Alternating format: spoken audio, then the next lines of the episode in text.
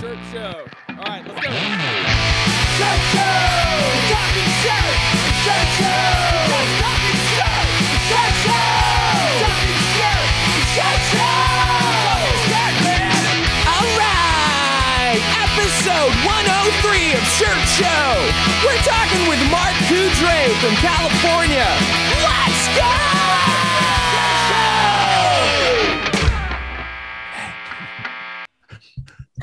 Um, What's that laugh for? hey, babes. Hey, babes. that wasn't cool. Can you hear him? Uh, I can hear him sort of. Yeah. I mean, Okay. My mic won't go What for if him. I just lean over like this? yeah, you're gonna have to do that for two hours. I'm not. Alex. I'm not He's- going to sit here for. He's two just hours. pre-gaming it with me. Your uh, the color choice of your shirt is absolutely incredible. Thank you, sir. Yeah. I, uh. I admire yours as well. Dylan, a- come on. I know it's your uh your poop your poop neck, right? Your, cr- Yeah. What, what do we call it? Crew neck. Um, I can't remember anymore, but it was good. Yeah. So Where's uh okay. Where's Matt Cott? Oh, oh, oh, oh. Um, Is he gone now? unfortunately, look, Matt, Marcotte could stay forever. He Mhm. really could. I mean, um, as you both know, Matt is he's dedicated to Printavo and to the success of their users. He is he owns a rad print shop. He is a family man, a counselor, and a good friend. Cheers, Mr. Marcotte. Cheers to you, buddy. Cheers, Matt. and I miss him, miss him so hard. So look, I wanted to know right away because this is very near and dear to me. Top Yeah. Gun. It's amazing. Dude. Oh my god. I knew it. so it. good. It's really good. I have watched like all of the trailers and then you know how they'll on like they show how um like all of the pilots really flew in those planes and they Right. actually um hit record on the cameras and stuff like that. I mean, it was Yeah. real. All of the all of the dogfighting and stuff in the jets is all like really intense, like really good. Dog fighting. The movie's just really good in general. Yeah, There's dogs up there. I didn't I didn't see that part. Yeah, we didn't go see awesome. Top Gun the movie. We said we went to Top Guns with a Z, and it was a dog fight. Oh, we're, Right. we're talking about different Right. movies, Alex that- brought all the a- money, I did. and we did some illegal dog fighting last night. That you know what that Long that that figures. Of Right. course, that happened. Mhm. Um, I mean, we adopted them afterwards, so that's sweet of you. good. Check this out. I don't want it to fall because it's kind of broken. But I know mine's right I here. am Grab- holding- Alex. Grab mine off my got desk. Alex, is Alex now your bitch? You're like, hey, Uh, grab mine off my desk. yeah, I Alex, got. don't do uh, it. should have heard him last night. yeah, yeah. I'm very demanding in the sack. Look at this thing. did yours come um, off of the stand or was Yeah. it all assembled? Oh, it's off the stand. check out mine. Mine was a little bit damaged in shipping, and mine only has one uh, lope. I guess you would call it. Oh, that sucks. It's called a unicorn. Oh, it is. you got a special actually. one. You got a unicorn. It's a jackacorn. Jack corn. Uh, But Mhm. this was sent to us from Hayden. He's from Hometown Apparel in in Yeah, Wyoming. Where in Wyoming? Somewhere in Wyoming. Douglas, Wyoming. And this is really cool. This what he sent, but um, his letter was like Letter 700 pages. Makes it. I read it to Dylan uh, because Dylan really doesn't read. read. and I read it to Dylan on I think it was like last Friday night, and he cried. Like, Mhm. and and here's the thing, like, okay, so Dylan didn't cry, although he did. It was very heartfelt. did. Joanne actually did cry. She did. She Mhm. teared up. It's that fucking beautiful because his Alex story I did read it. It was a great letter. It was a good letter. You guys moved. Hayden, people. thank you. Just around. Um, and so we, Appreciate I think it. we have to have him on the show because that story is, Oh just- yeah. I mean, amazing. Mm, I'm down. Okay. Okay. Uh, I Um, got Alex to go on a walk with me around the lake this morning. Sure did. That's why he's got his sick gym shorts on. Oh, is that a dry fit? Okay. Now it's starting to make sense. Mhm. He's Yes, working sir. Are you dry or are you wet? I was he was a little definitely of both.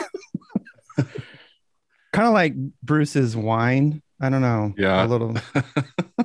I don't know where he was going with that. Mm, I don't either. Mhm. Glad those Um, clowns aren't on this right now. I miss those guys. Yeah, They're so handsome. Love yeah. it. So there's so there's a long Caring. list of things. yeah. Mhm. Mm. Intelligent. That's Yeah. where I was gonna go. You were Yeah. Yeah. They are super smart. There's no doubt about that. Probably Yeah. too smart. I can a hardly couple hang. of nerds. Yeah. Announcement: We are going to be at the Graphics Expo. Also, Alex, you're going to be there, right? Yes. Wait, Alex that was a promised me- hesitation. Like he Alex might not. promised be. me the best steaks in the world. Well, What am I getting? yeah. Hot dogs. Best steaks in You the best getting- steaks in uh, Illinois or Indiana. Indiana. Yeah, well, it is. So this comes out when? This comes out Monday, Memorial Day, and then it's the following weekend. So yeah, if you're listening to this, we're going to be in Indy. We're going to be at the Graphics Expo. I think that's what it's called. Yep. Um, we're going to be at Alex's booth, and we're commissioned salespeople. Uh, we get ninety percent of whatever we sell. This We're gonna have pretty a we're gonna have a facial section where we rub uh, where we rub 701 on our face to see if it Yeah. actually uh, Chemical peel. right chemical peel. right. Um, oh, also, Jonathan with the Golden Boys, he offered to buy everyone lunch. I think that at the expo. yeah, this, I mean, what a guy! Like he, we knew he had a big heart, but that's He has a big like- wallet as well. he does. so he didn't have to do that, but it's pretty cool of him. Mm-hmm.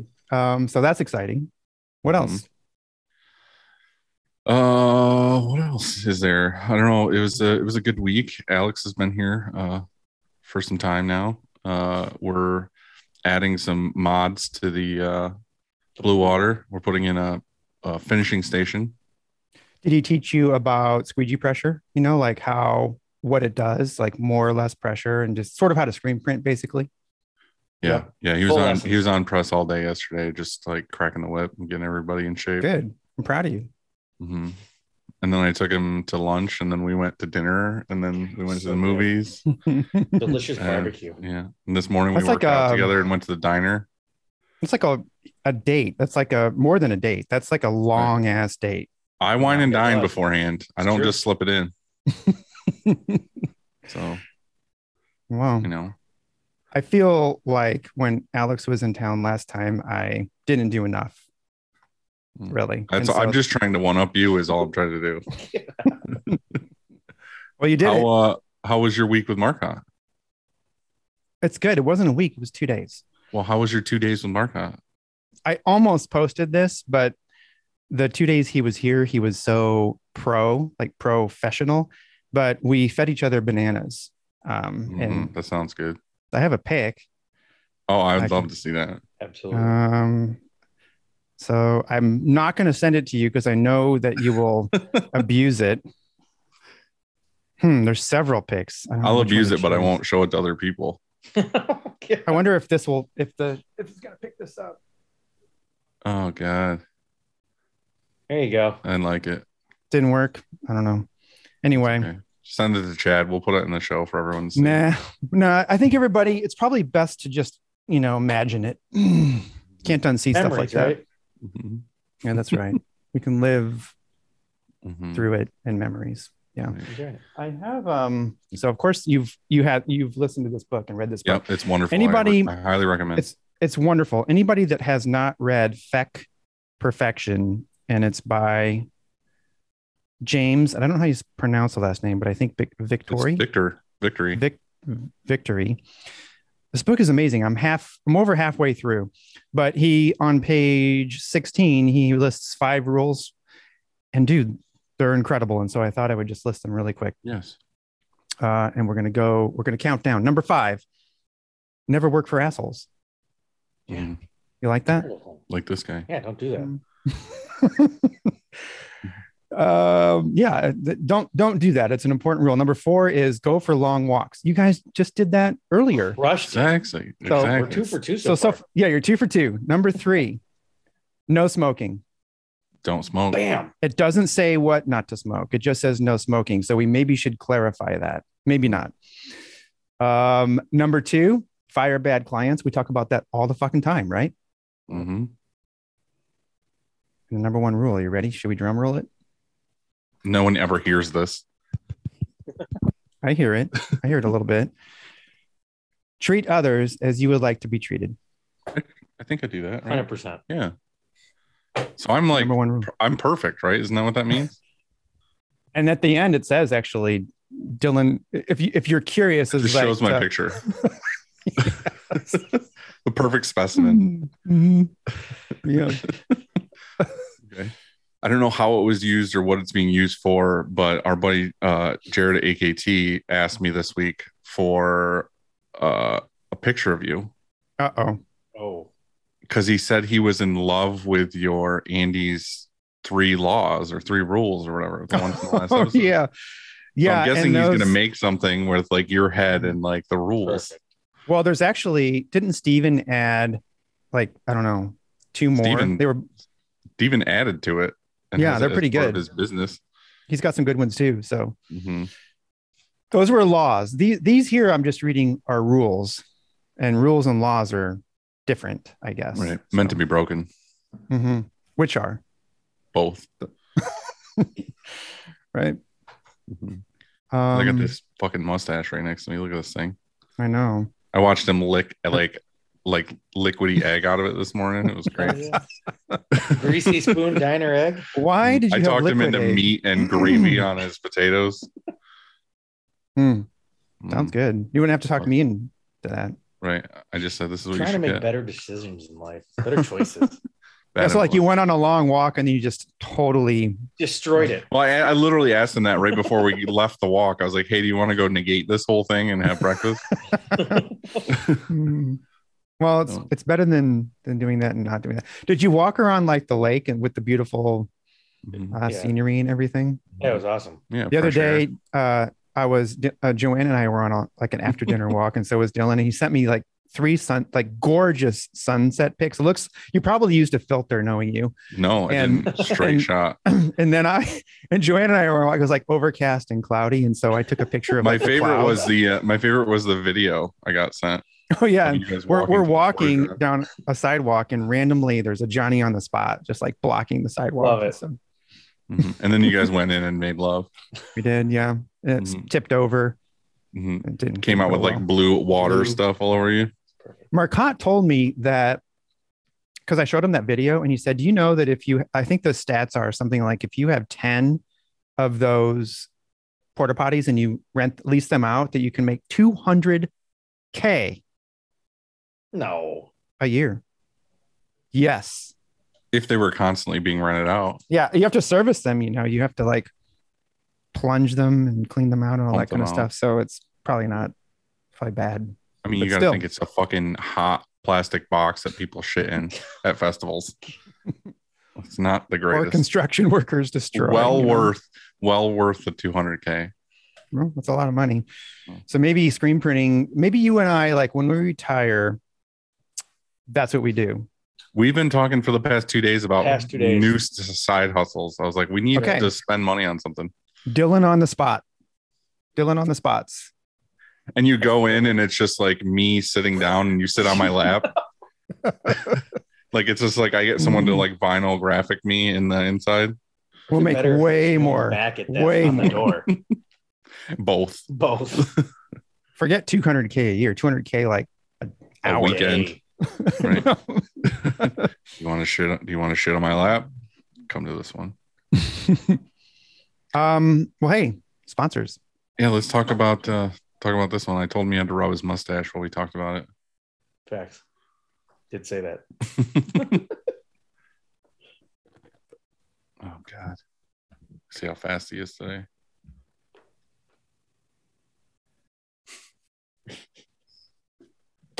Frank.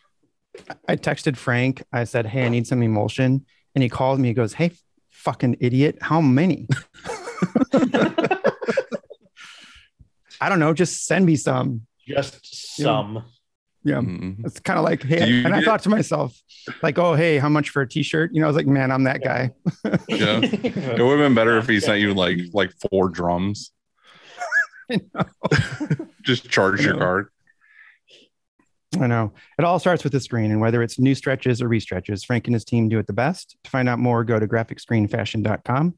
FFFFF Rank.com. or Great fucking screens.com. yes, sir.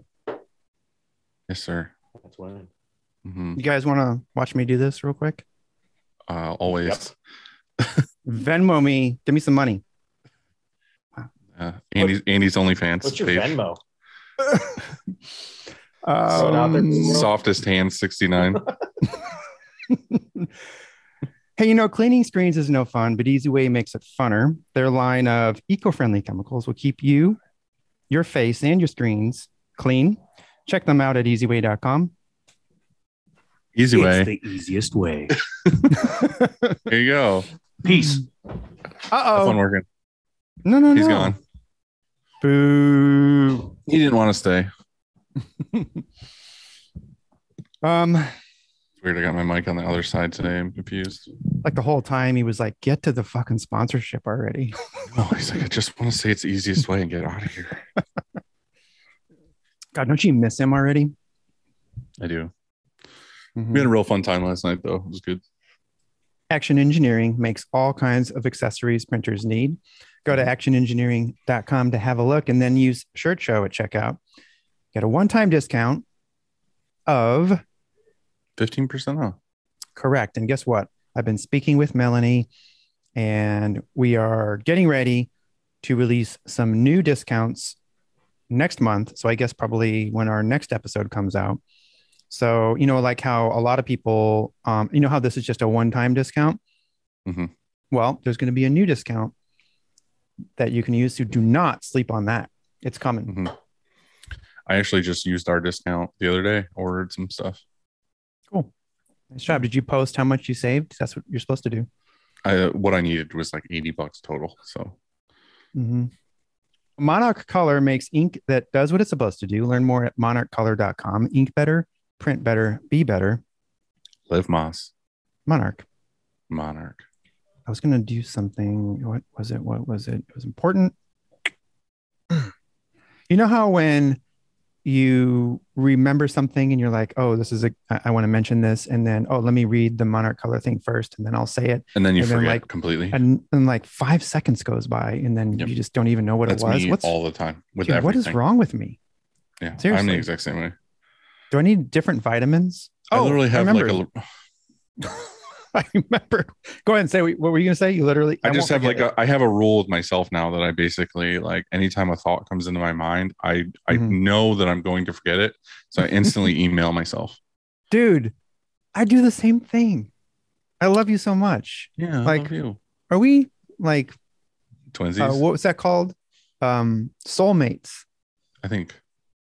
I think Don't tell Joanne. Don't tell Joanne. I will. I'll be like, Um, Andy said we're soul like hundred percent and hundred percent soulmates. Like, there's no room for you in here. Okay, here we go. This is what I was looking for. Last week, I'm pretty sure it was last week. Yeah, last week we said that we haven't received any uh, shirt show reviews in uh, like this year. First of all, that wasn't totally get one? accurate because we got one on January 23rd. But no, we've got two, two fucking reviews, and I would like to read them because I said I would.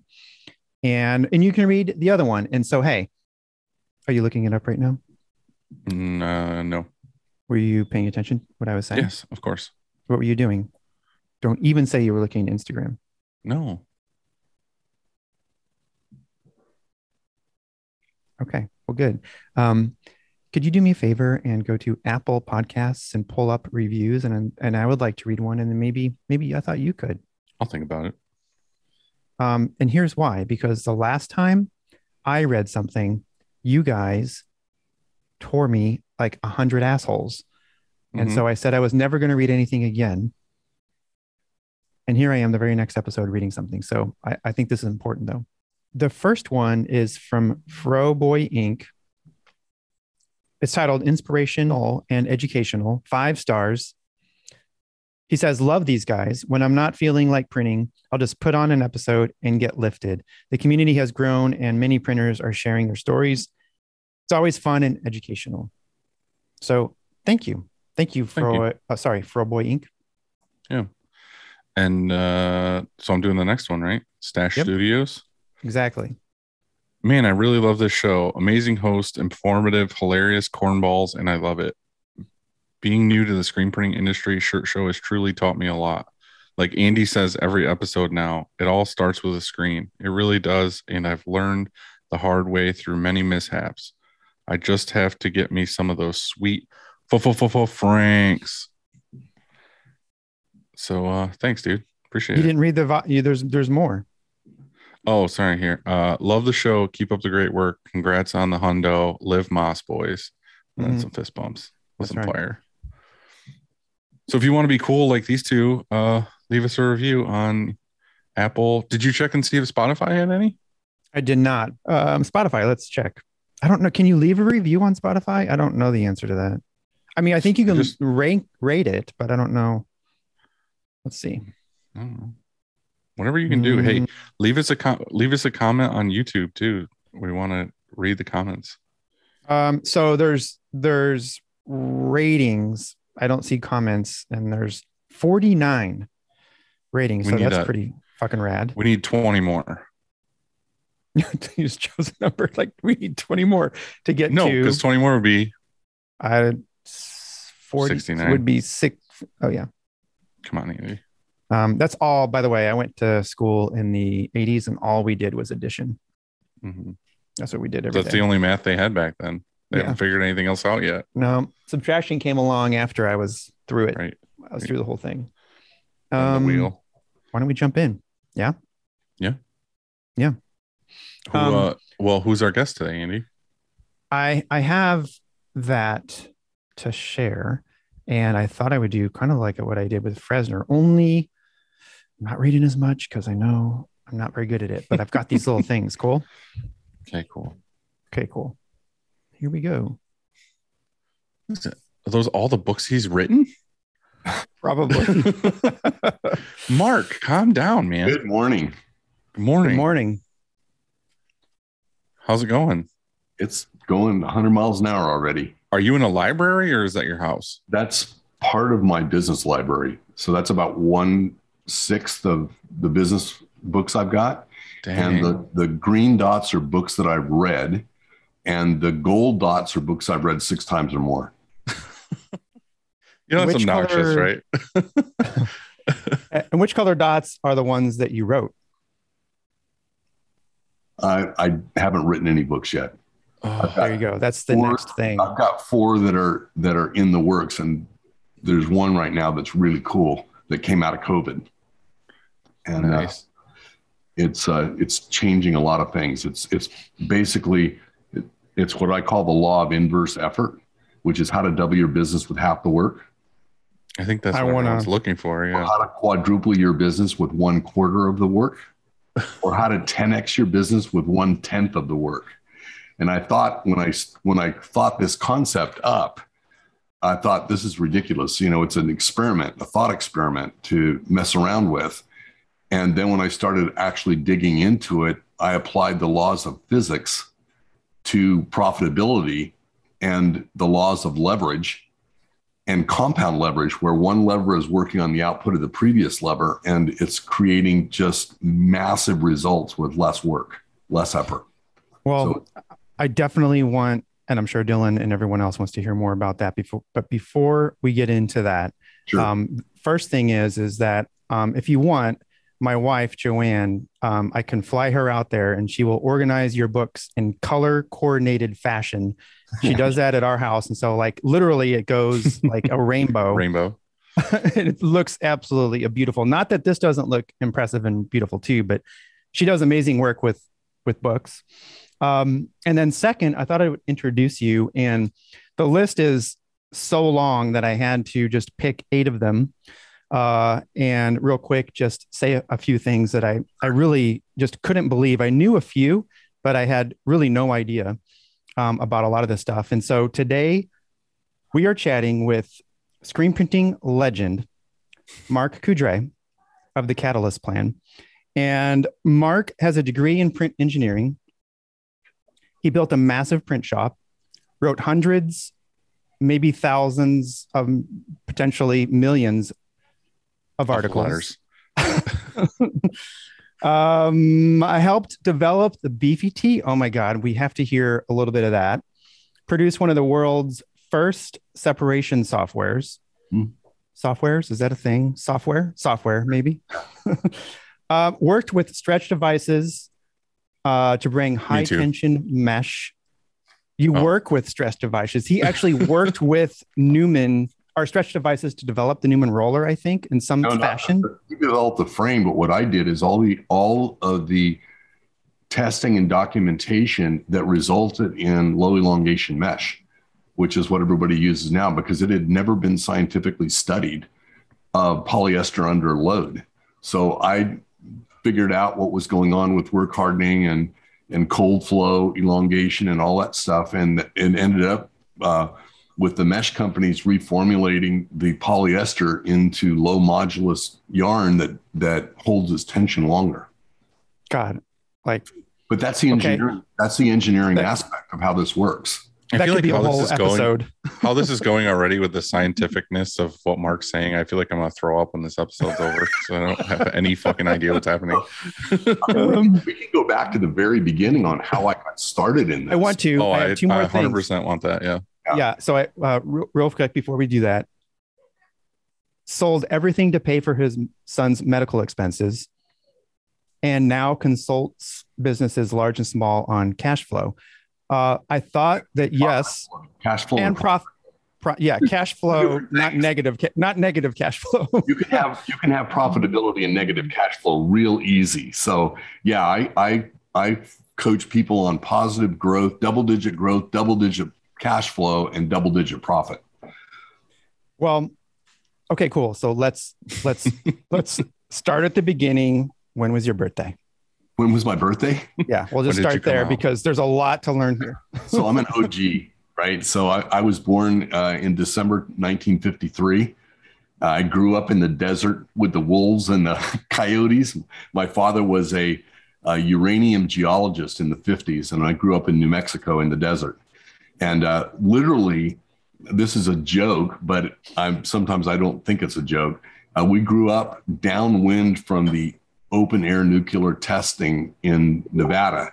And my dad would come home in the middle of the day and say, We can't Glowing. prospect today because there's too much fallout on the sagebrush. And because they would Wow. they would fly the desert with Geiger counters and pick up the background radiation, and that's where they knew the uranium was. I wonder if that had anything to do with your success. Yeah, Like think it's maybe like Spider Man. It's like I, it's like he got bit by a radioactive spider. I grew up in radioactive environments, so mm-hmm. maybe I don't know. He's got that makeup on his forehead right now, covering his third eye. So, so, so how was that growing up out there? it was it was really scary. I mean, you had to literally were concerned with rattlesnakes and Gila monsters and poisonous spiders, and there were a lot of things that could kill you. My neighbor, literally, my neighbor got bit by a rattlesnake coming into his house. And because we were 200 miles away from the nearest hospital, he literally cut his thumb off to save his life. Can you imagine having to cut your thumb off after getting bit by a rattlesnake? Well, hopefully he did it with something quickly. Yeah. I don't know. It was crazy. like a butter knife in his kitchen. No, I think he had an axe. I think it was like a hand axe. Um, but yeah, I just chopped his finger off. No thanks. So, Oh, how yeah. did you get involved with printing? Well, I got thrown into a graphic arts printing class when they had vocational high school uh, classes by accident. It was a computer mistake. I was tracked to do, you know, engineering, law school, doctors, all that kind of stuff. And I couldn't get out of the class. There was no place for me to go. So the teacher said, You don't you don't fit in here. I've got disciplinary issues I got to deal with. I've got all these other kids that, that require a lot of my attention. You don't require any attention. Here's this box of screen printing stuff that Ulano sent me. Uh, get into it for the next quarter, stay out of my hair, and tell me what you got. So I literally did an independent study around a box of stencil materials and, and a coupon uh, for a movie that was called Blue Sky Thinking. and it was all about your future in the screen printing industry. And you know, back in those days, you know, the the thing that was really cool was, oh, today's movie day. They'd get the 16 millimeter projector, and you'd get the reel to reel movie, and uh, you didn't have to do anything in in uh, class that day because they were going to show a movie. So I ordered that movie, and for the first time in my life, I saw automated screen printing for posters, and they didn't have any T-shirt stuff other than um, manual T-shirt printing at that point. Uh, but I was fascinated by it, and um, Is that movie something anyone can see at this point? Like, no, still around. We can't find any. We can't find any copies of it. We've been looking for it. Richard Greaves, who worked for you, Lano, can't find it. So, I mean, that would be that would be an archivable treasure find. Yeah. You know, if we could find that someplace, because it it it made a major difference for sure. So anyway, um, he got me a job uh, as a senior in high school um, with a screen printing company, and uh, it was technical printing for a uh, military type prod- product, and they had a 25% reject rate with with the screen printing side of it. And I didn't know anything about really technical screen printing, but I did know how to fix things, and I did know how to figure out how things worked. So I literally, in six weeks, took their reject rate from 25% down to six tenths of 1% and became like the superhero. And the, the guy was paying me crazy good money in those days. Uh, I was making twice what anybody else was making. I could name my own hours. Uh, What, I, what was it that you did that saved them from that rate? I made a, I made a jig because there was distortion in this product that was it was kind of a rubberized um, magnetic type material, kind of like the sign stuff that you put on cars today, but it was different, and it it um, it distorted really easily. So what I did is the same kind of thing that I did for Newman with and the mesh is I measured the variation in the width of the material that came to us and determined what that variation was, plus or minus. And I had them make a jig where the material would fit down into the jig and would stay flat and aligned and it would butt up against the end. And that took all of the variation out of the product and we ended up with perfect product. You were you were making the material stable, I guess. You know, so so right. it i was holding it stable. Right. I was holding it stable. And so you know the second year i graduated from high school and and that was in 72 i worked all the way through 73 and then in the summer of 73 at the end of my first year of, of junior college i was in mechanical engineering track. I was doing calculus and physics and all that stuff.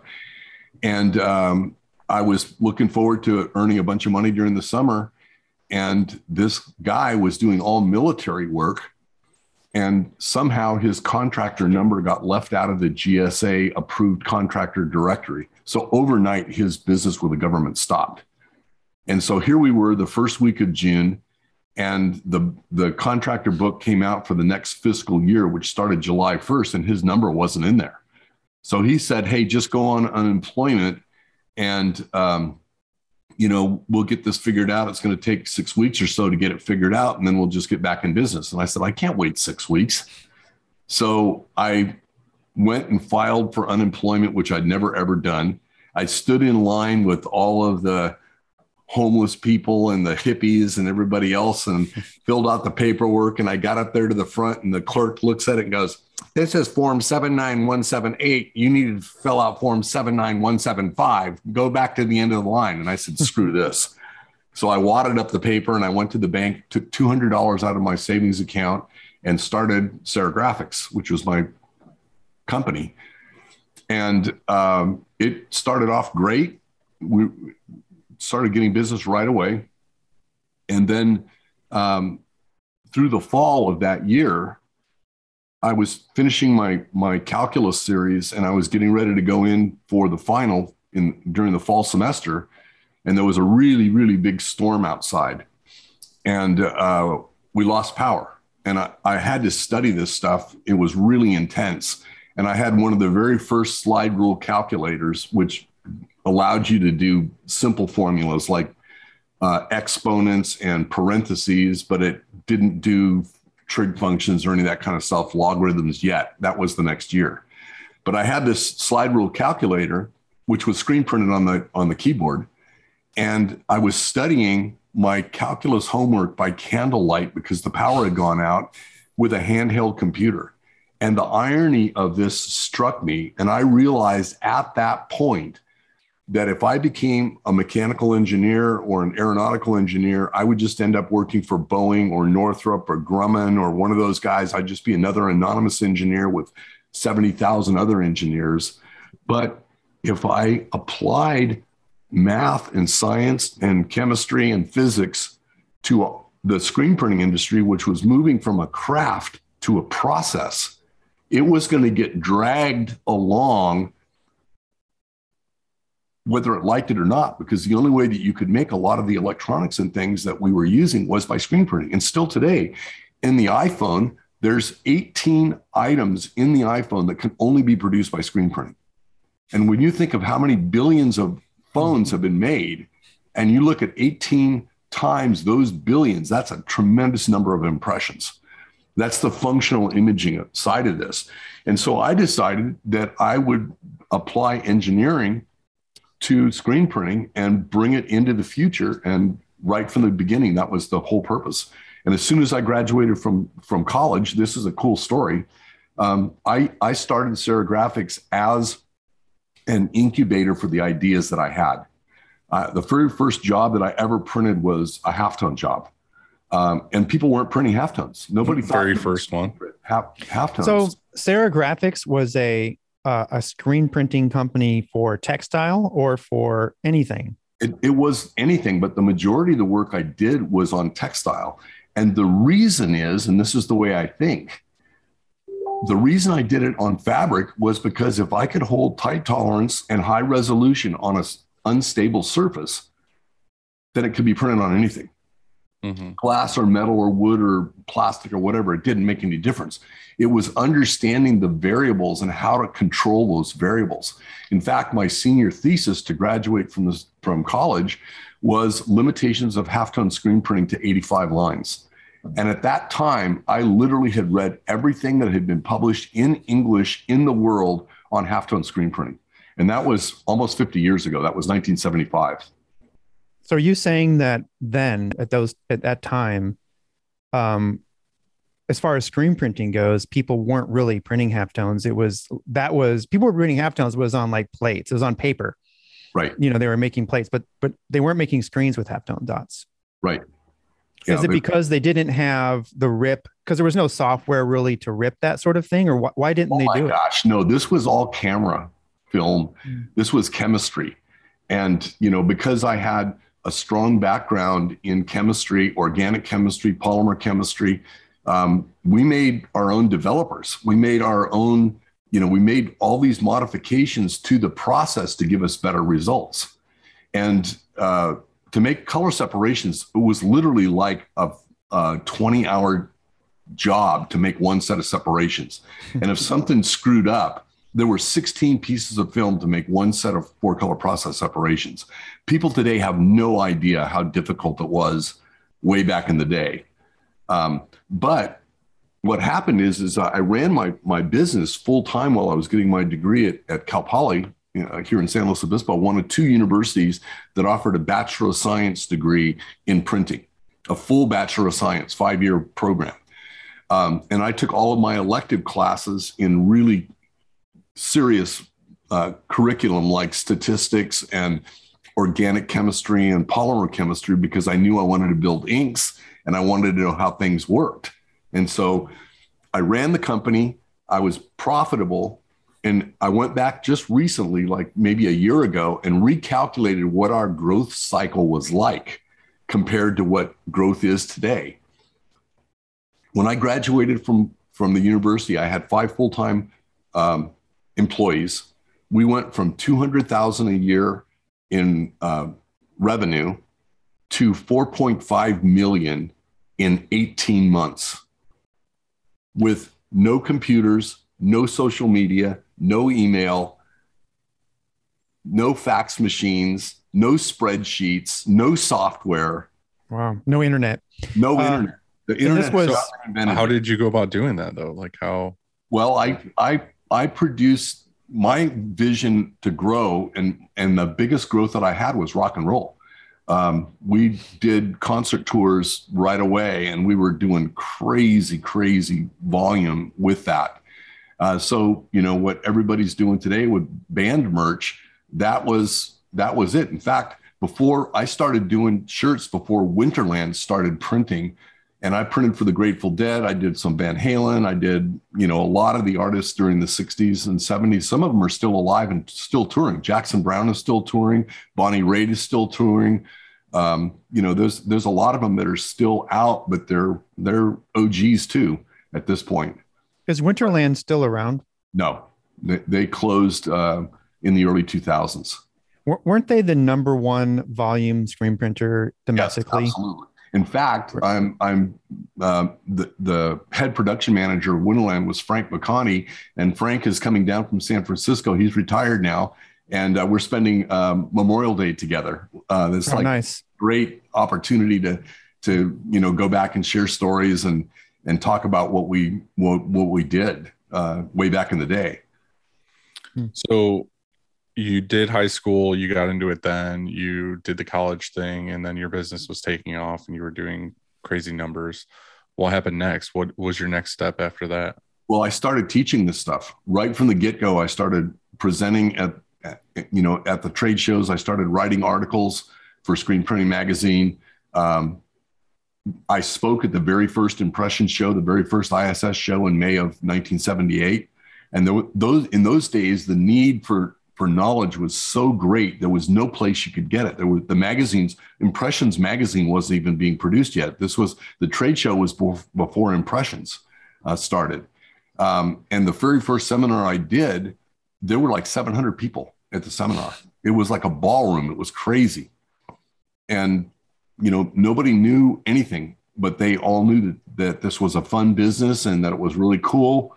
Um, we had all kinds of problems getting shirts. There would, there would just was no inventory. There was no supplies. There were no suppliers. There was only one or two ink companies that were out there doing stuff. Um, it was very, very early on. The very Right. um funny story, the very first screen printed t-shirts I printed, like I had a I don't know, 70 piece order or something. I bought at Walmart three packs. Like you would the Fruit of Loom t-shirts used to come in like these three packs, and I would open them three at three at a time and then print them. I had no idea that there were actually distributors that I could go get them for less and I wouldn't have to go through all that hassle. So you you were on the same path that I was because as I started buying shirts, mm. the very best shirt on the market that you mm. could find was sold by J.C. Penney, and it was a Penney's Towncraft, and it was an awesome shirt, and everybody wanted them. And so what I did is in those days they had this thing called layaway, and layaway was where you would buy something and you would pay so much per week Mm-hmm. uh, and they would you know until you paid for for what you had uh, and then they would give you the bed or the whatever it is that you bought right? So You just hit like me- you just hit me in the feels with the layaway because that was like my entire childhood. It was like that's what mom did for Christmas and birthdays was exactly layaway. exactly. So what i did is i bought the entire Penney's towncraft inventory of that store in santa barbara and put it on layaway.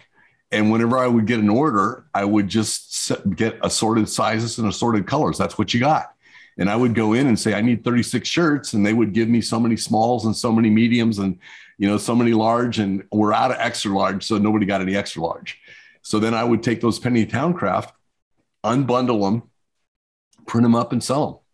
Are you saying that right then there were no wholesale distributors of Nope. of garments? Nope. So in that- fact, in fact, So how did Uh, you do the band merch then?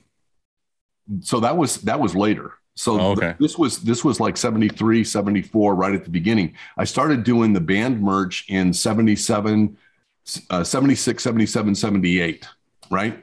And that's when Sanmar started. And that's when the first mills really started the automation, being able to buy a precision automated press drove up the demand for t-shirts and the the underwear underwear mills started producing shirts and then wholesalers started showing up. Koffenberg was one, Harry Rosenblatt was one, Eisen, Eisenberg in uh, uh, New York City was one, um, Nazareth Mills. There was a number of people that showed up.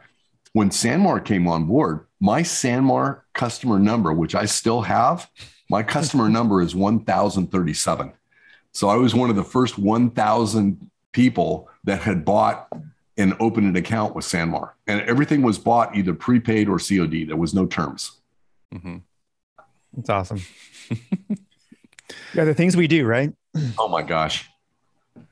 So, so you were doing uh, the impressions and all this stuff, and then uh, w- I guess were you just kind of known then as the the screen printing bookworm nerd guy that just like researched everything all the time? Like, was there a group of people like you that were just kind of like really diving in and not just doing screen printing as the business, but also like wanting to know the craft of screen printing better?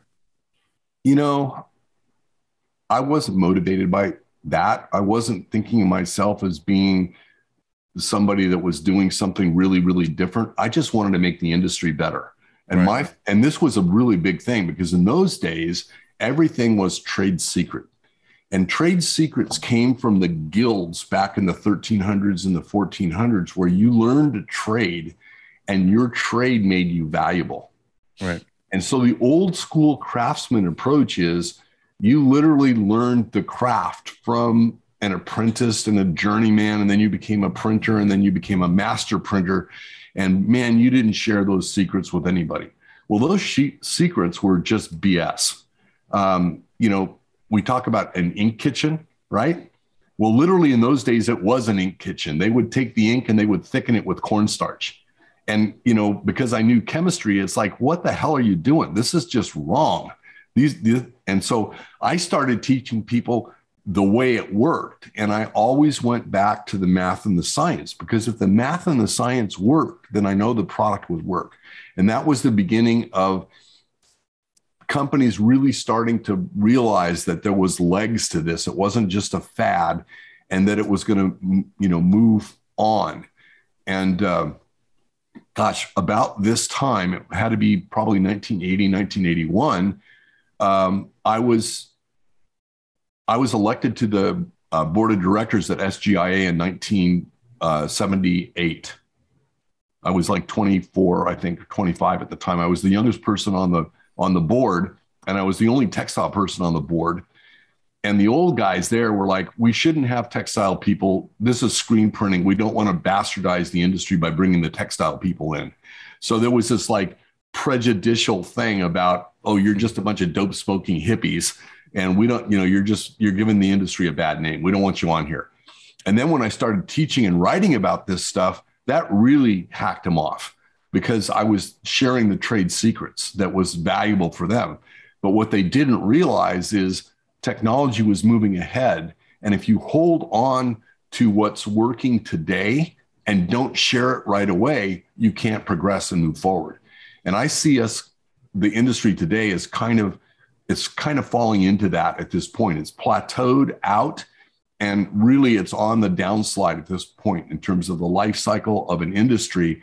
It's in the demise phase of the technology. And we see this with DTF and DTG. Uh, what I know about 30 years of working with digital is that if digital enters an industry, it never goes back there has never been an industry that I've seen where digital has entered in it and it hasn't fundamentally changed it forever moving forward. Think about video, think about photography, think about music, you know, think about desktop computers, think about the internet. Anytime that digital has entered, it's fundamentally changed it and the analog has has evo- you Isn't know, it crazy to think that we used to go to Walgreens or something to get photos developed? And Yeah. I don't know, it's just absolutely, and that wasn't too long ago. Yeah, I mean, I think you're right. However, I, I don't know. Um, I think that in, the industry is forever changed and digital is going to grow for sure.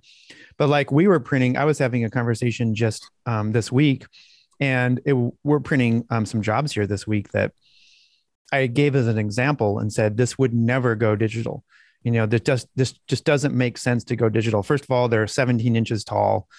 Um, they're um, kind of complicated screen printing. We can print so fast. We use such little ink. It's only three screens. I can't imagine, although I think you're right, and technology is going to progress and progress and progress. But how could we, how could digitally you compete with ink cost, speed, and size in that scenario? I don't know. Like it just doesn't, it's not even fathomable, you know?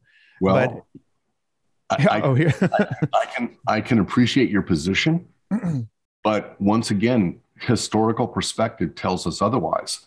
What we're going through right now is exactly what the graphic screen printing phase of the industry went through in the late 90s and early 2000s. And graphic screen printing is extinct today. It's hmm. basically a fraction of where it was. And so is lithographic printing, which was huge compared to uh, screen printing. It was the seventh largest industry in the world, and it's basically gone at this point. And so, what what's happening is wide format demonstrated that full color posters and banners were possible, and that created the demand. But they couldn't keep up with the speed. Sound familiar? right? High quality printing, but they couldn't keep up with the speed. That caused the screen printing equipment manufacturers like Thieme and Svecia and M&R to create what were called the processor presses, which were the four foot by eight foot, four to six head machines that would print UV with print UV, print dry, print dry, print dry. And those presses were like a million to two million dollars a piece and they couldn't make them fast enough uh, in in the late 90s and early 2000s and then in 2001 just before 9-11 um, the m press was developed in europe which integrated digital and screen printing together which is hybrid. And so what would happen is the screen print would print the base down and the inkjet would then screen print or would then inkjet the color, the full color poster, and then screen print would come in with a clear overprint for UV protection. Well, the speed and the processing capability of wide format increased with Moore's law, which tells you that every 12, you know, 18 to 24 months, the processor speed doubles and the cost to create those processors drops by half. So you're on this exponential path. So it wasn't very long until high speed UV inkjet just completely eliminated screen print. And that's exactly what's happening here. We had DTG, which just by itself. Then we had screen print with, you know, 20 heads, 40 heads, 56 head oval machines. Now you've got integration of uh, hybrid printing with the digital squeegee and now with the Polaris press uh, with the Kornit uh, press, the CN top uh, with the ROQ machines, it's the same situation. It's just an inter- it's just a integration until the speed and the flexibility catches up. The ink prices will drop. Right now, they're taking advantage of the fact that they're taking all of the pre-press out of it, all the screen making, all of that, and they're putting all that cost into the ink. So the actual ink cost to make the ink is very small, but they're recapturing that cost because they've eliminated other costs that are inherent in screen printing. Once screen printing is out of the equation, then the cost of the ink will come down, just like it did for wide format. and end of podcast and industry. Mic drop. Yeah, I think that um, all of those things um, are super true, and I think that if you're a shop and you're getting ready to, you know, to add a press, that if you can add a press at, and I think this is important, the right cost, and like you said, you know, um, processing speeds are doubling and all these kind of things, and which is true, but I think and costs are coming down. But right now, I could buy, for example, probably three autos for to, to our digital squeegee or whatever. And so, but if I'm if I'm faced with like way more equal cost, well, then it, it turns into a no brainer. I just don't know how that how it gets there, but it, it probably will. Well, I think one of the things that I wanted to share on the on the session today Hmm. is really understanding what we do in an industry. It's not ink on cotton. We're not screen printers. We're not DTG. We're not DTF. That's the process. That's the what we do and how we do it. But it's not why we do it. What we do is we create the media of personal expression. And we live in a world of social expression and a unit of one. Let that What's- sink. So anybody Oh, oh, oh. that's wearing a shirt, it's their lifestyle, it's their belief, it's their political clause. I mean, look at all the Black Lives Matter shirts. You know, it was like end the Vietnam War in the 60s. It's the same thing. It's a political statement. Back in the day, there was a magazine called Life Magazine, which was one of the iconic magazines of the 20th century. And I had shirts that were in the 1980 edition, the decade in review, the most significant things that happened during the, the decade of the 70s. And one of those things was the rise of the printed t shirt as a means of social communication. And that was the foundation that we still to this day are built on. We build communities. We we create connections of communities. We create affinity. We It's a walking billboard. It's a walking billboard.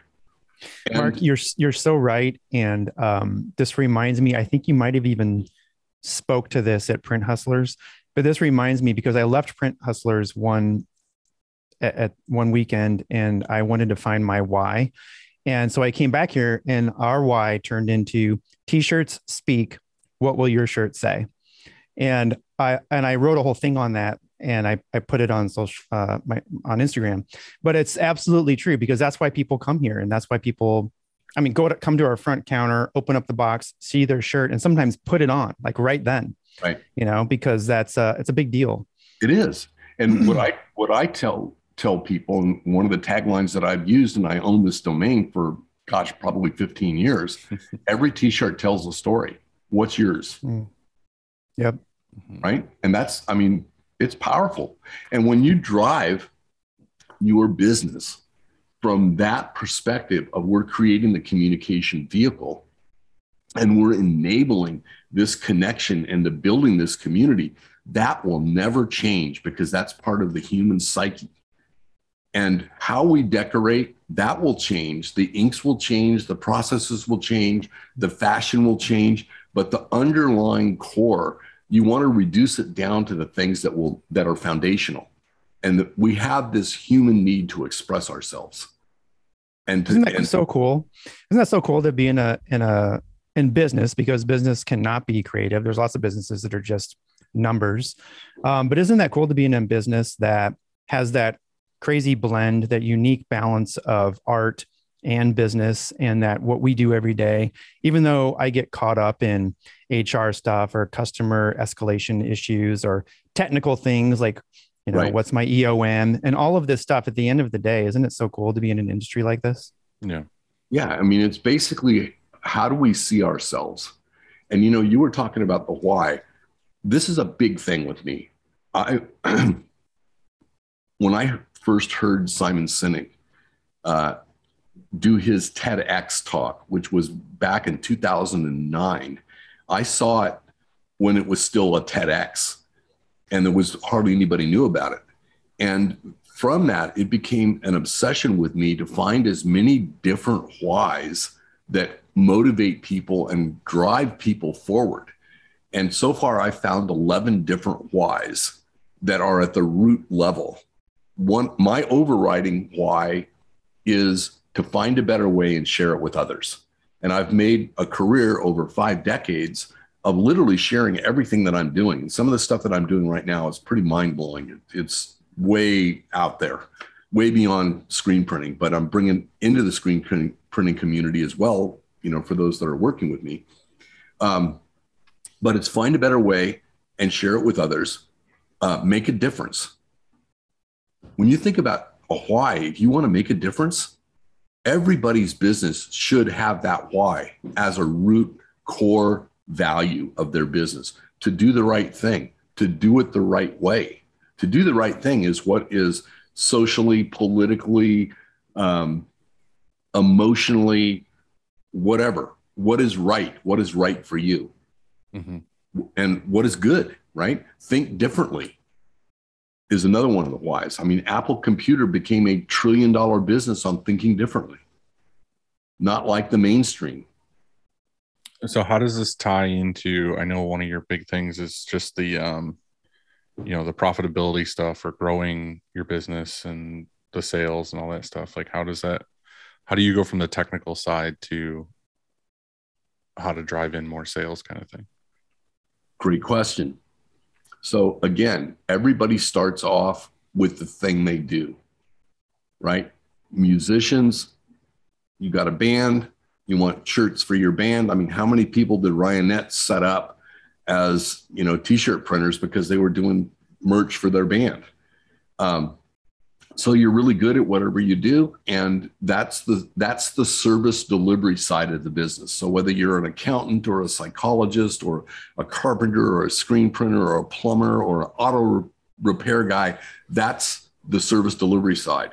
The second leg of, of any business is sales and marketing.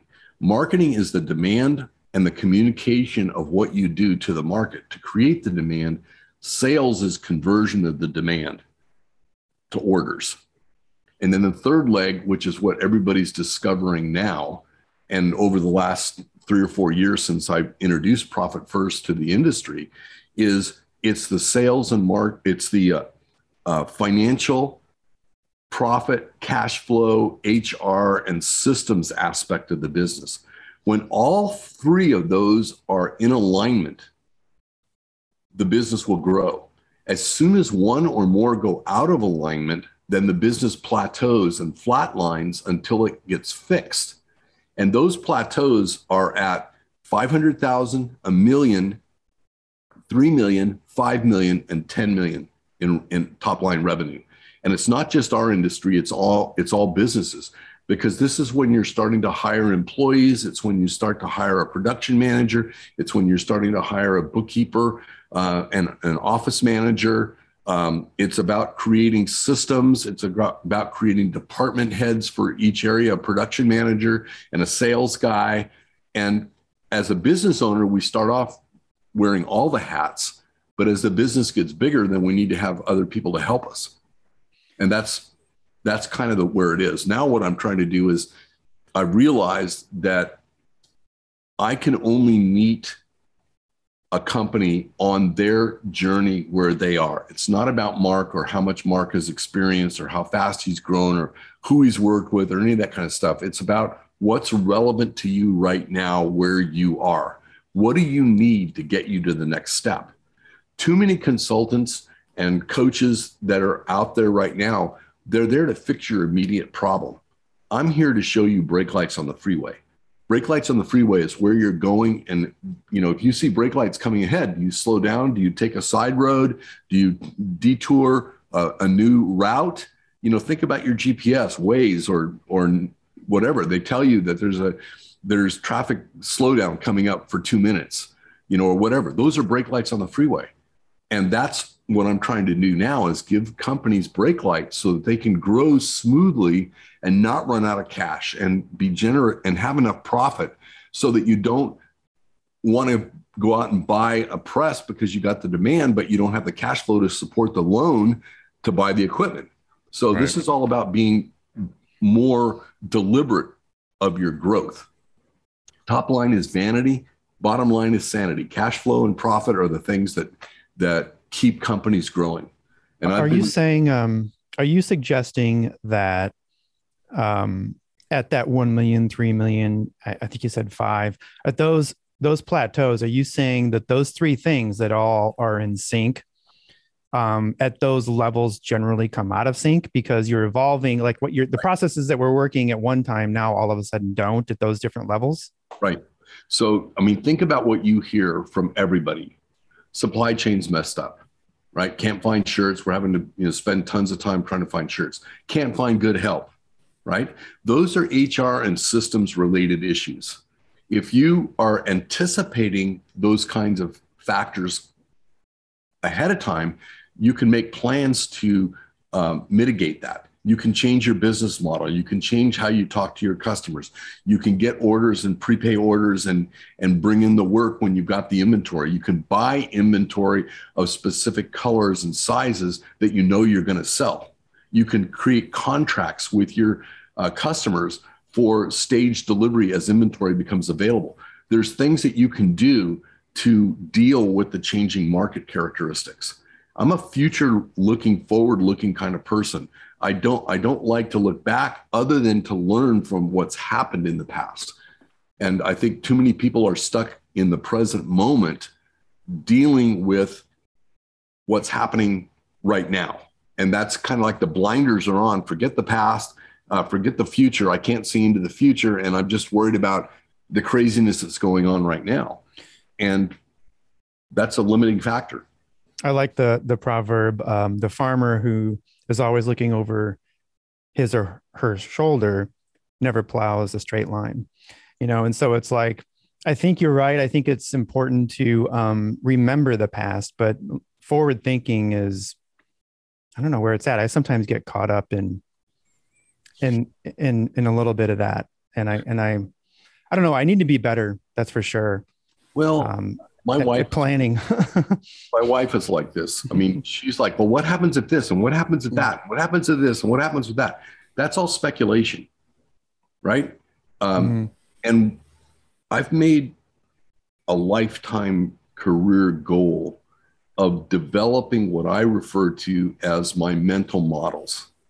And the mental models are the way that I think and the way that I explore a problem, the way I approach solving a problem, the, the way I approach dealing with customers, whatever. And one of the, the core things for me is to think five steps ahead. So if I'm thinking about what if what if I take this job? What if I do this big contract job? What if I take this big contract client on? I want the work. That's the immediate, you know, it's like the icing on the cake. I want the icing on the cake. Well, what's going to happen if that contract customer is a whale and they become so big that they overtake your most profitable business with low profit contract work and they become 70% of your customer base? you literally are setting yourself up to fail because you didn't think about the consequences of what a perfectly successful delivery is. Uh, or here's a, another classic case that we've experienced many times for us. We take on a clothing line and we put up with all the i only you know need a dozen now but there's going to be like big bucks when when we you know when it's going to blow up Classic. right? The classic line. That, that hasn't changed in 50 years. No, um, I get that every day. when you really take a clothing line under your wing and you help them understand what it takes to merchandise and build that brand, when that company literally hits a volume of three or 4,000 shirts a month on a regular basis, so basically 35 to 50,000 shirts a year, what happens then is they show up on the radar of the big fish.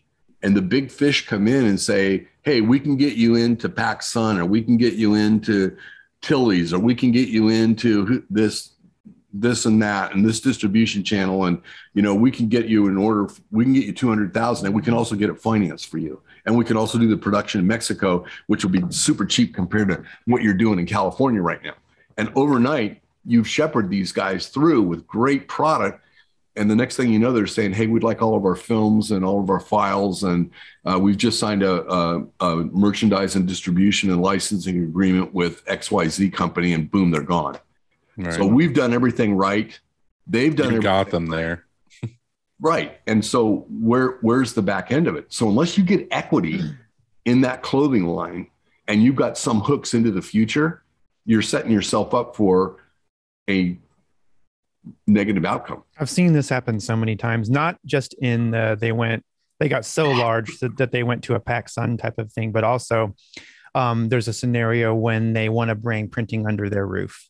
Right. You know, and I think which is always a big mistake because here we are as a as a print shop, and our job, one of our jobs is to make it look easy, you know, to to to make it look very convenient and easy for them.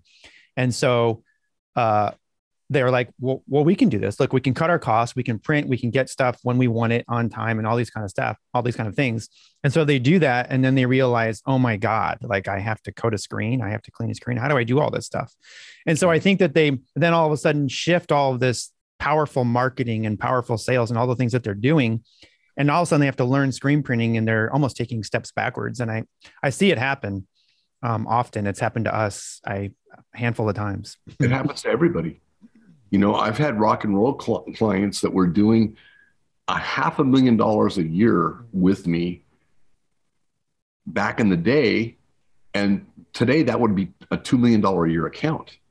And I, one day they walked in and said, Hey, you guys have been great vendor for us. You, you've absolutely made it possible for us to, to, you know, build our fan base and it's been great, but the band can't get along and they're breaking up and we're done. So boom, $2 million worth of business in today's dollars gone instantly. And there wasn't a thing that I could do about it. And again, this is, you know, the lesson out of this is I wasn't thinking about where the outcome would go if this became super successful and they became a huge part of our business. And this is why I um, try and guide shops to say if somebody becomes more than 15% of your overall volume and your overall revenue, you're on shaky ground. They could really seriously impact the stability of your company and your your customers. I mean your your other customers and also your employees if they were to change their model up or go away.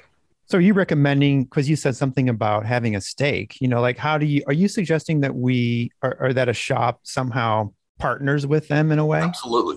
Strategic s- strategic joint venture arrangement, equity arrangement. Um, you would need to speak with an, an attorney because there are legal ramifications for liability if you own more than 20% of a business. Uh, you become essentially a general partner, even if it's an LLC. So you would want to set this up so you where you would be less than a 20% partner in that business with the ability to buy out on a certain term. Hmm. So you become a partner, they want to buy you out, the bigger company wants to buy them. Now you've got an exit and a compensation model in writing that both parties know about and both parties are, are working toward that outcome or working towards just growing together. what's in it for them though What's in it for them? yeah like what so you say hey i want part of your company and you know I, wouldn't, what do I, wouldn't appro- I wouldn't approach it that way. What I would do is I would be completely transparent and upfront and say, listen, you know, we get approached with with clothing brands like yours all the time. And what I advise all of my clients is ask them the questions that they can't answer. And if you say, well, what are those questions? My response to that is, well, you haven't done your homework. It's just like when they say we want to set up our shop on our own, they haven't thought about coating screens and reclaiming and all the environmental aspects and the regulatory aspects and all of the stuff that's completely in the background but affects our day-to-day ability to do our jobs. Now all of a sudden they've inherited all that headache. They had no idea it was coming.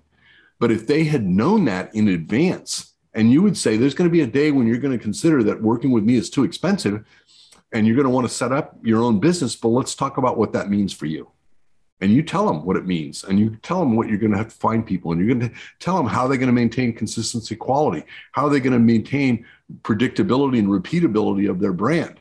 It's you don't want it looking one way one day and another way the another day. How are you going to make sure that your your people are loading the shirts consistently in the same location and they're straight every single time right i mean there's all these different kinds of things that go in, in and then you and then you make their head spin and then you decide to stay with you for forever they realize that you are a subject matter expert, that you're an authority and that you're an expert at what you do. And it's just like you would never say to them, well, which stores are you selling it to? Well, if you if you have um, worked with any clothing brands and you know that they've gotten stuck with late payments and these kinds of things, you can say, hey, don't sell to these guys or be careful if you go to these guys. This is what we've seen with other clients. Now you're becoming an expert guide. Think of yourself as a trusted guide. You know, I, I talk about StoryBrand and I, was a StoryBrand uh, certified guide for a year. Um, but you're a trusted guide for your clients. You're about creating success for them. If you talk about what success look like, looks like for them, they're going to tell you what they think or not. They may not think, they may not even know where they're going. This is where you can guide them. Brake lights on the freeway, right? Where are you going? Are you prepared for this? What's your plan for this? How are you going to deal with working capital at this point? They're not thinking about that. I guarantee you they're not thinking about that. And most screen printers aren't either. This is where thinking about those three elements, right? Service delivery, sales and marketing, and finance and administration. You're thinking about working within that triangle within your sphere of competence and your sphere of, of um, comfort. I think this um, this overlaps with what we're getting ready to do um, next month, and we're having um, we're meeting with somebody, and they're going to help our quote process. And so, like right now, we have a quote signature. We send out a quote. Here's the price, and that's basically it. But they're coming in and they're going to show us um, how to not, I guess, sell better because we're not really um, we're not we're not pressure sales. We're not trying to always be closing. It's nothing like that. But we send out quotes a lot, and our conversion um, could improve. And so they're going to set us up like very briefly say why you should choose us. You know, like here's the quote, but right before we show them the quote, it says what our value, what the value is of choosing Shirkong. Do you know what I mean? Instead of just giving them some blind quote. What's what's your take on that, Mark? Because I know you're uh, you're itching to get into what Andy just said. Hold yourself back. Um, well, it's kind of like with your whole Catalyst program and stuff. Like, Right. Exactly. I mean, in that that program now, Catalyst is seven years old, and now what's happening with Catalyst is I'm licensing other coaches to teach the Catalyst model in all industries, and the evolution of what we've learned with over 400 companies that have gone through the Catalyst program has been incredibly insightful. In our industry, people take orders their sales process is what I call the oyster sales process. Open your mouth and whatever floats in, that's what we're going to eat. Right. So it's whoever walks through the door, whoever refers themselves, you don't know when it's going to come. Word of mouth, which there's nothing wrong with word of mouth, but it's unpredictable. At some point, if you find yourself in the quoting process or you're doing RFPs, what, what that tells you is your client doesn't have enough information and they're shopping for the lowest price. And when you give an RFP or when you give a price, now you're establishing the, the floor of the industry. This is why people don't make any money in this industry is they haven't defined the value not for us but for our customer. And the more that we know about how the end user is going to use our product, the more value that we can deliver. And there's hundreds of things of value that we can deliver to them. Do you have an example on something like that where we would talk to a specific customer to make sure that they know there's value, not Let's take an necessarily just an invoice? Let's take an event, right? So we look at it and go, okay, we're going to print this shirt. We're going to do a neck label. You know, we, we may, may do a, you know, a, a logo on the back. Um, you know, th- that's all, may, that's just the process of what we do. But how are you going to display this? How are you going to merchandise it? Are you going to do a QR code on your point of sale? What are you going to do when you sell out of a size? Are you going to lose that sale? How are you going to capture the people that buy shirts from you? Those are future sales. When somebody buys a shirt from you, that's the most powerful thing that can happen is that is a future sale because they know that that shirt is going to become their favorite shirt. That's my intention. I want to create shirts that are collectible and that people love to wear. I want it to be the favorite shirt in their in their drawer. So I approach the market from that perspective. What do I have to do for my customer so that everything that they sell to their fan base becomes the fan's favorite shirt? That's Mhm. value. And that's the questions that we ask that they can't answer. So typically, what we would do is we would say, okay, we're doing a, a major event this weekend, um, Memorial Day weekend. It's a big art fair. uh, event. Thousands of people come to it. We do multiple designs for it. What we do is we package each design by size by box and we color code the boxes blue, green, pink, red, whatever it is. And they're stacked in the background. The shirts are folded and bagged and they're in the box by size. So when somebody says, I need a small of, you know, the the sea, seahorse design, they can go boom right to the green box and pull that out and you so go. you're you're pitching to them that not only are you printing the shirts, but you're going to stage it for them so that it's perfect for the event that they're going to have. and So I'm that's gonna, the selling point. and I'm going to set it up so that there's a QR code right there. Everybody's used to using QR codes coming out of COVID. They go they go to the website with the QR code. Now we can capture their information. We can we can do it. Um, we can send them a text back to their phone. Now we've got that SMS information available for us, and we can develop a relationship because we know where they came from because of the QR code. We can set that up in a database. We can tag it, and now we've got variable data information, and we can do database marketing. And more importantly than that, as we move forward, and this is what I'm working on right now, I plug all of that historical metadata about where the event took place, what happened with it. I can have a QR code for every city that's on the tour of the of the band, and I can literally put that into the AI model that we've built and create predictive analytics based on how people buy, based on the weather that took place at that time, the temperature, um, the type of garments that were sold, the style of garments that were sold, um, the economic uh, profile of that community versus the sales of that community. This is all the stuff that Amazon does.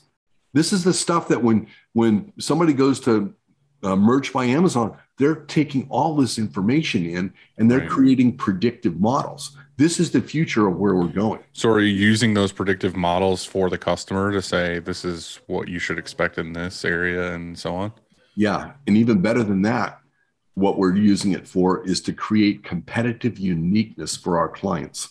Right. So, you as an individual, I can put everything that you do into the model and it will show me graphically, visually in a 3D, three dimensional space where you are. And it will show me by the fact of where you're not, but you should be. That becomes a competitive space right. and I can define what that space is. And essentially, the response every time that we've done this is, wow, I never would have thought of that, but it makes perfect sense. Like to get into that business or into that niche. Or add extra services. Right. Now, when, you, when somebody says, we need an RFP for this, I'm asking, do you want just the RFP for the printing? Or do you want merchandising? Do you want delivery? Do you want accountability? Do you want fulfillment? You know, what is it that you want? Do you want, do you want uh, uh, analytics of your fan base and your purchasing? You've How got far- all kinds of stuff that you can do. How far into that are you? Oh, uh, five years, six years. And when do you think something like that's going to be? I mean, are you already using it or?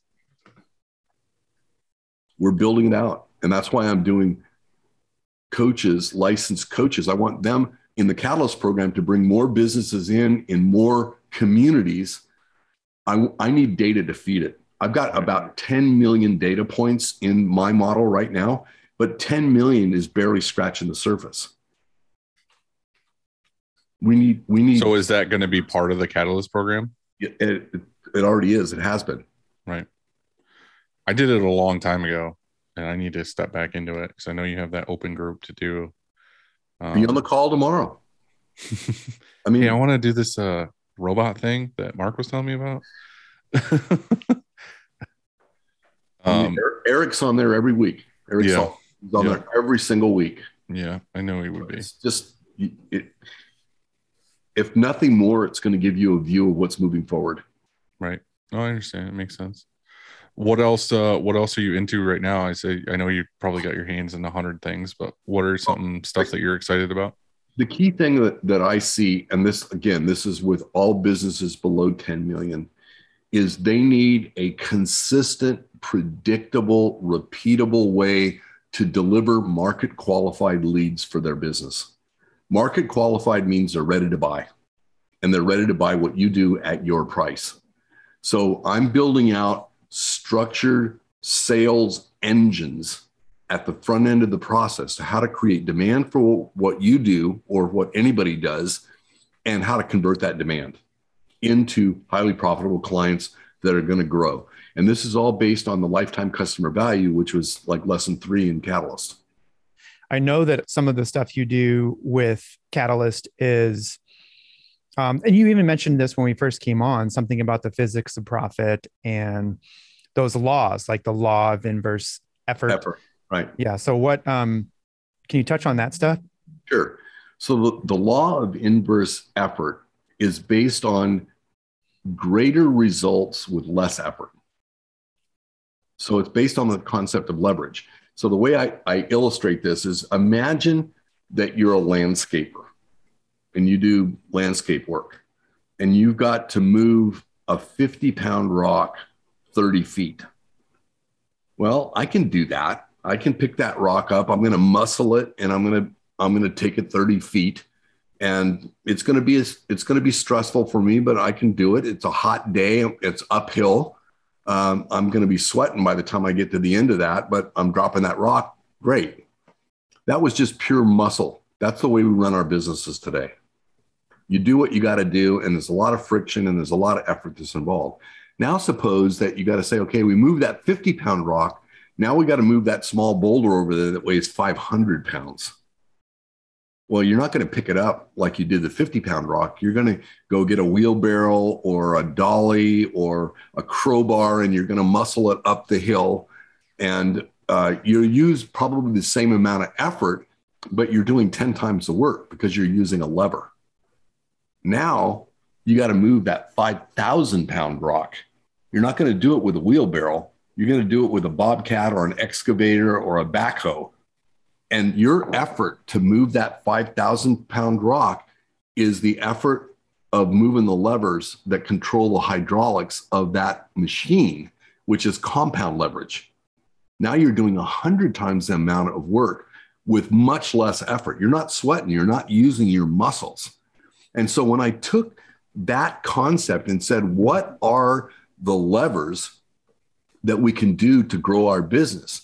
And I started taking across, taking apart the business process from an idea all the way to the sale of the business and the exit of the business over time. And, and so far, I've got 42 different profit levers. And just like kind of to do them in a, in a certain order to get to that endpoint. Exactly. And this is the whole aspect of compound leverage is that compound leverage is it takes the result of one lever and multiplies it by the leverage of the next lever.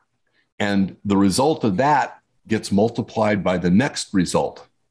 So if we take a look at bookkeeping, for instance, um, the gross margin, which is the amount of money over the cost of the goods that we work with, right? The cost of the shirts, whatever that amount is, let's say it's 40% of the total sales price. That's a typical gross margin for a screen print. If we lower our internal costs by being more efficient, better, better material purchases, um, less electricity, turn the lights off, those kinds of things, we lower that by 3%, which is pretty easy to do. There's 3% in just about any business I've ever seen. And we were to raise our price by 3%, that's going to make a 6% difference in the gross margin. And since we're already profitable, that 6% is going to drop right to the bottom line. And now you've got 6% of the top line sales additional profit on top of the profit you were already making. And if you were making 2% or, or 4% profit right now, which is pretty typical for a company with a 40% gross margin, you're going to be double digit profitable just for making those two changes. And you had no effort to do that other than to look at what you're doing in, in the house, buying better tape, buying less expensive mesh, buying better emulsion, you know, things, emulsion that might be more expensive, but it doesn't break down on press. So you get more units per hour out. So there's all kinds of those related rates that are going on. And the more I study them and the more that we put the, that kind of data into the AI model, we start seeing how we can move the compound levers around to get bigger and bigger and bigger results. It's all crazy. It is crazy. And nobody thinks the way I think. So I try not to. It's all the radiation. Yeah, So, so let's say a shop wanted to start, you know, like, okay, they're like, man, this sounds amazing. Um, and they want to begin with lever number one. you know, is that something that I guess with the catalyst plan, this is something that you say, okay, well, here is how we do it. We do it in steps and you just work on step number one with them. And then so they get through that. right. And just like compound interest, and like you were explaining, you're, you know, it's just um, then the next step is even better. And so, you know, just curious, and and probably everybody moves at a different pace. Mhm. How long do you think that takes? I've seen people get six figures of top line growth in 30 days. I, I've seen five companies now in the in the seven years that I've done Catalyst. I've had five companies that have increased their net profit after all expenses by more than one million dollars in a year, and the most was 2.16 million. That was a bigger company, but nevertheless, they had a huge increase in their net profitability, bottom line. Top line is vanity, bottom line is sanity, right? So what's what's happened now is originally the original Catalyst plan was a series of lessons. It would go, you would do Catalyst Accelerator, which was a 12 week program. It was designed to um, generate somewhere between fifty and hundred thousand dollars worth of additional top line revenue in the course of a year. And the reason that it was top line is because this is where everybody's thinking is. They're all thinking about growth being the top line number. But in Yeah. the process of teaching them what to do to get that top line number, we're actually going in and we're fixing the underlying uh, aspects of the business so that it flows through to net profit on the bottom line. Now, what's happened is we, we're moving into uh, small group coaching, which are companies that are in a uh, coaching program with 10 other people, maximum of 10 other people. Uh, and the two programs that I've got right now that I'm, I'm piloting on this, the first one is called March to a Million. So if you're less than a million dollars in top line revenue, you would go into that program. And it's designed to lay the foundation to get you to a million dollars with double digit profitability. Right. And so, because this is maybe a group process, is it then less expensive? Because maybe some shops are like, wow, I'm under a million. I would love to get over a million. However, it's super expensive to hire Mark. How do I get there? And you're saying as a group, we can do it um, for less or something. And because, and, and here's the one other thing, a caveat I would say to that is that no matter what you cost, like if it's, if there's this number, if you're going to get your ROI in 30 days or something, then obviously it's, obviously it's worth it. But uh, maybe some shops don't have that money to invest or they don't see that like, hey, I need to, Dylan's favorite is I need to spend money to make money. And we had this big argument before, but, but maybe that's true. Right. And so it's, it's hard to see that sometimes though. Well, I, I think that's a really valid point. Mm-hmm. And the key factor here is when you say it's expensive to work with you or what's the cost to work with you, my answer is nothing. There is no cost to work with me. It's an investment to work with me. And it, it works like this you give me a dollar, I give you $5 back. You give me a dollar, I give you $5 back. How many times are you going to do that with me? Um, one zillion. What are you going to do when you get tired of handing me one dollar bills? Hmm. Oh yeah. Give you hundreds. I give you five dollars back. You give me five. I give you twenty-five. You give me twenty-five. I give you So you can so you can start with the dollar. Exactly. But eventually you're gonna want to be like, Mark, here's 10 grand. What can we do? And what it what it comes down to is what's the most expensive thing that you can sell me because I know I'm going to get a multiple of that back. My business is based on multiple ROIs. And if you're looking at it like I need to scrimp and save my money, we're not a good fit to work together because I'm about Mm. creating wealth. I'm not about trying to save money or save expenses. That's finite. There's only so far that you can cut your expenses before the game is over. You start impacting the quality of your delivery, you start impacting the quality of the employees. I want you to be able to hire the most expensive and pay the most expensive talent that you can find. I want you to be known as the place that people want to come to work for. But you have to be profitable and have the cash flow to be able to do that. And in order to do that, I have to change the way that you're thinking about your business and where you're going with your business. I always ask people first thing, what's your exit plan? What's the exit plan for your business? You're either moving toward that exit or you're moving away from it. Every decision you make is moving you toward that outcome or away from that outcome. Think five steps ahead. Nobody can tell me what their exit is. It's Uh, only Dylan can. Dylan, Dylan will exit. His exit plan is to die right. I'm going to die in this chair.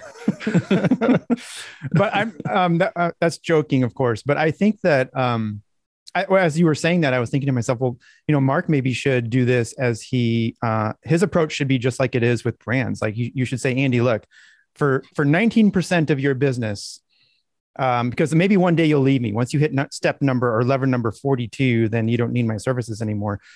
But I can have 19% of Shirt Kong, and then we're good to go forever. but uh, so maybe Mark maybe just that's owns uh, I'm- I'm 10% at- of that's- every so call show. me, you know, call me after this. that's, that's actually that's actually a, a model and that's actually a retirement model because there's certain things that you can do you can take an equity position in a business put it into a roth ira and as that business grows when it sells out and and you profit from that that money goes into your roth ira tax free so if i build 100 businesses and 50 of them sell the profit from the from my share goes into that retirement and you plan. pay and you defer taxes until retirement there on no Roth? tax. There are no taxes on the Roth. Okay. No. If it's a Roth IRA, you pay taxes going in. Mm. So if if I go in and I buy shares and I buy, I literally do a, a, a purchase with you, saying, okay, look, we're going to set up. It's going to cost two thousand dollars uh, to set your business up. I'm going to do the setup for your business and all the foundational work to grow your business. And for that, I get twenty percent. That's an exchange. I pay taxes on that twenty percent. It goes into the Roth IRA. Now it's tax free forever on. So you just got to make sure that you're growing businesses that can it profitably. Beautiful. My, I'm gonna throw. I'm gonna throw up. It's Uh, let's see. Is there anything else we before we go to? Yeah, is there um, anything, Mark, that you want to talk about specifically that we didn't touch on? Well, I, I think that the thing that gets me that really is hard for me to, to navigate is so many businesses are just caught in the moment. They're not thinking about where they want to go. They're not thinking about a bigger picture, a bigger purpose in life. You know, what is it that you're doing? If you're doing this just as a job or a side hustle or, you know, that kind of a thing, you're, you're going to have a, you're going to struggle your whole life. But if this is something that is meaningful to you, that you feel like you're making a societal contribution to your community, to your physical community, or to your community that you serve, whether it's bands or events or running groups or CrossFit gyms or whatever it is, what is the contribution to that community that you're doing? And I know that with Gen Z and millennials, this is a big thing. They want to make a difference, they want to move the needle. And my question to them is, and to all of you listening, is what is your contribution? What do you want to be known for? What is the difference that if you were to die tomorrow, they would say, hey, you know, Dylan was a great guy. I love the guy. You know, he made a difference. He They made, would say that, wouldn't they? I would say that. I mean, Thanks what, for sure. what you're doing, what you're doing with with this program is exactly that. You're showing people a bigger picture.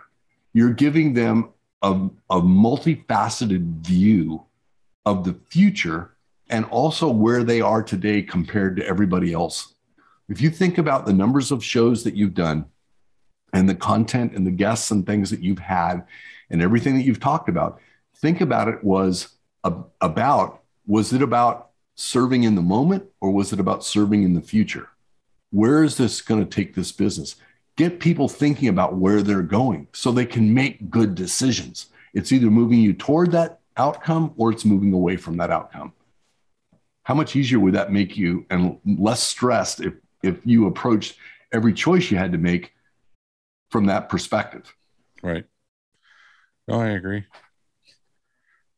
Um, I um I, I think that as as business owners, especially uh, you know, it seems like screen printing shops that we're a lot of times owner operators. And um I think we get caught up in that day-to-day stuff. And to and to work on these sort of things like you just talked about is really really challenging and um, that's why consultants are so great. And that's why the, an outside somebody from the outside you know out of your loop and out of your day-to-day thing is so fantastic is because you may say to yourself oh i want to work on this stuff and i'm going to do that tomorrow. And i or i'm going to do that next week I, I promise. Like that's on my list. But then inevitably tomorrow comes or next week comes and then there's something else that's more important on that list. You think that's more important. Maybe it's not more important but it's more important to you in that very moment. And so you get caught up fixing that whatever that fire is that you have to put out or whatever that is.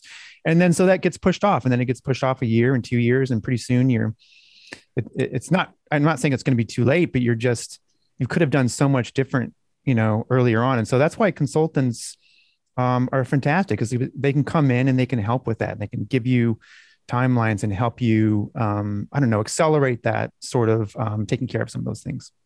So this is this is a hard question to Mhm. answer, not it. right? So how how old are each of you? I'm 35. 35. I, I am 53. Are you really? Yep. You don't look 53. Exactly. Thank you. The, He's a- um, he's a I- fucking vampire. Well, much like you, um, I've been exposed to screen printing chemicals for about almost 25 years, and it's this the fountain of youth. That 701 on your face every morning. That's right. 30, 35, 35 and 53, right? Hey, those have flipped. There you go. Yeah, exactly. So how old do you want to be when you're successful? Well, that defines successful. There you go. That's the first step. What's success mean to you?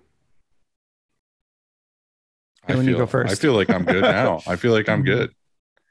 I feel like the business is good and my life is good and I'm happy. So I, I would say it's successful.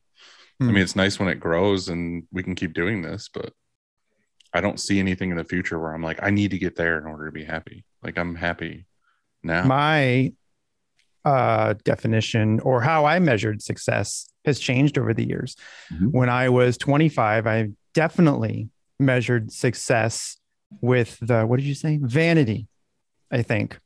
I was like, that's what this is my number and that's is my my success and it was a dollar number and as i aged and matured it just the sanity i guess maybe the vanity sanity scale switched because you know success is kind of like what dylan just said. It's for me um, of course you need the fundamentals paid for. I got to pay for my my bills right? But after that it's more about um, happiness and and things like that. And so um, i think that a lot of shops and we've, we i think we've said this before a lot of stop a lot of shops don't really know where that is. And so there's sometimes a stretch test and Just like wait it all the time. yeah we got that we got too big let's downsize and all these sort of things. And you kind of go through this as you as you go through the what it is like to be an entrepreneur. So yeah but that doesn't um, where were you going with this? So you're you have a maybe this exit this exit strategy or something is where you're going. I'm not sure.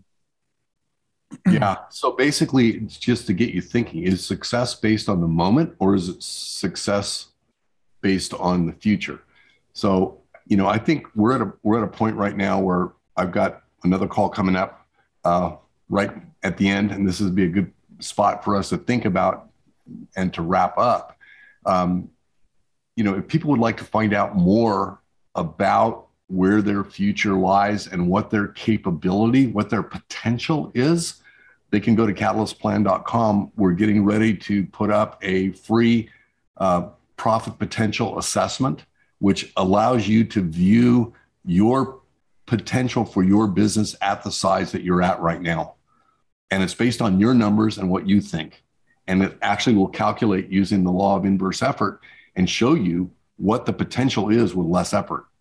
And Hmm. you begin to um, learn about how to separate the signal for the noise. That's the busyness of being busy from the, um, you know, from the, the signal, which are the things that move the needle for you and your family and your organization and everything that you hold as valuable.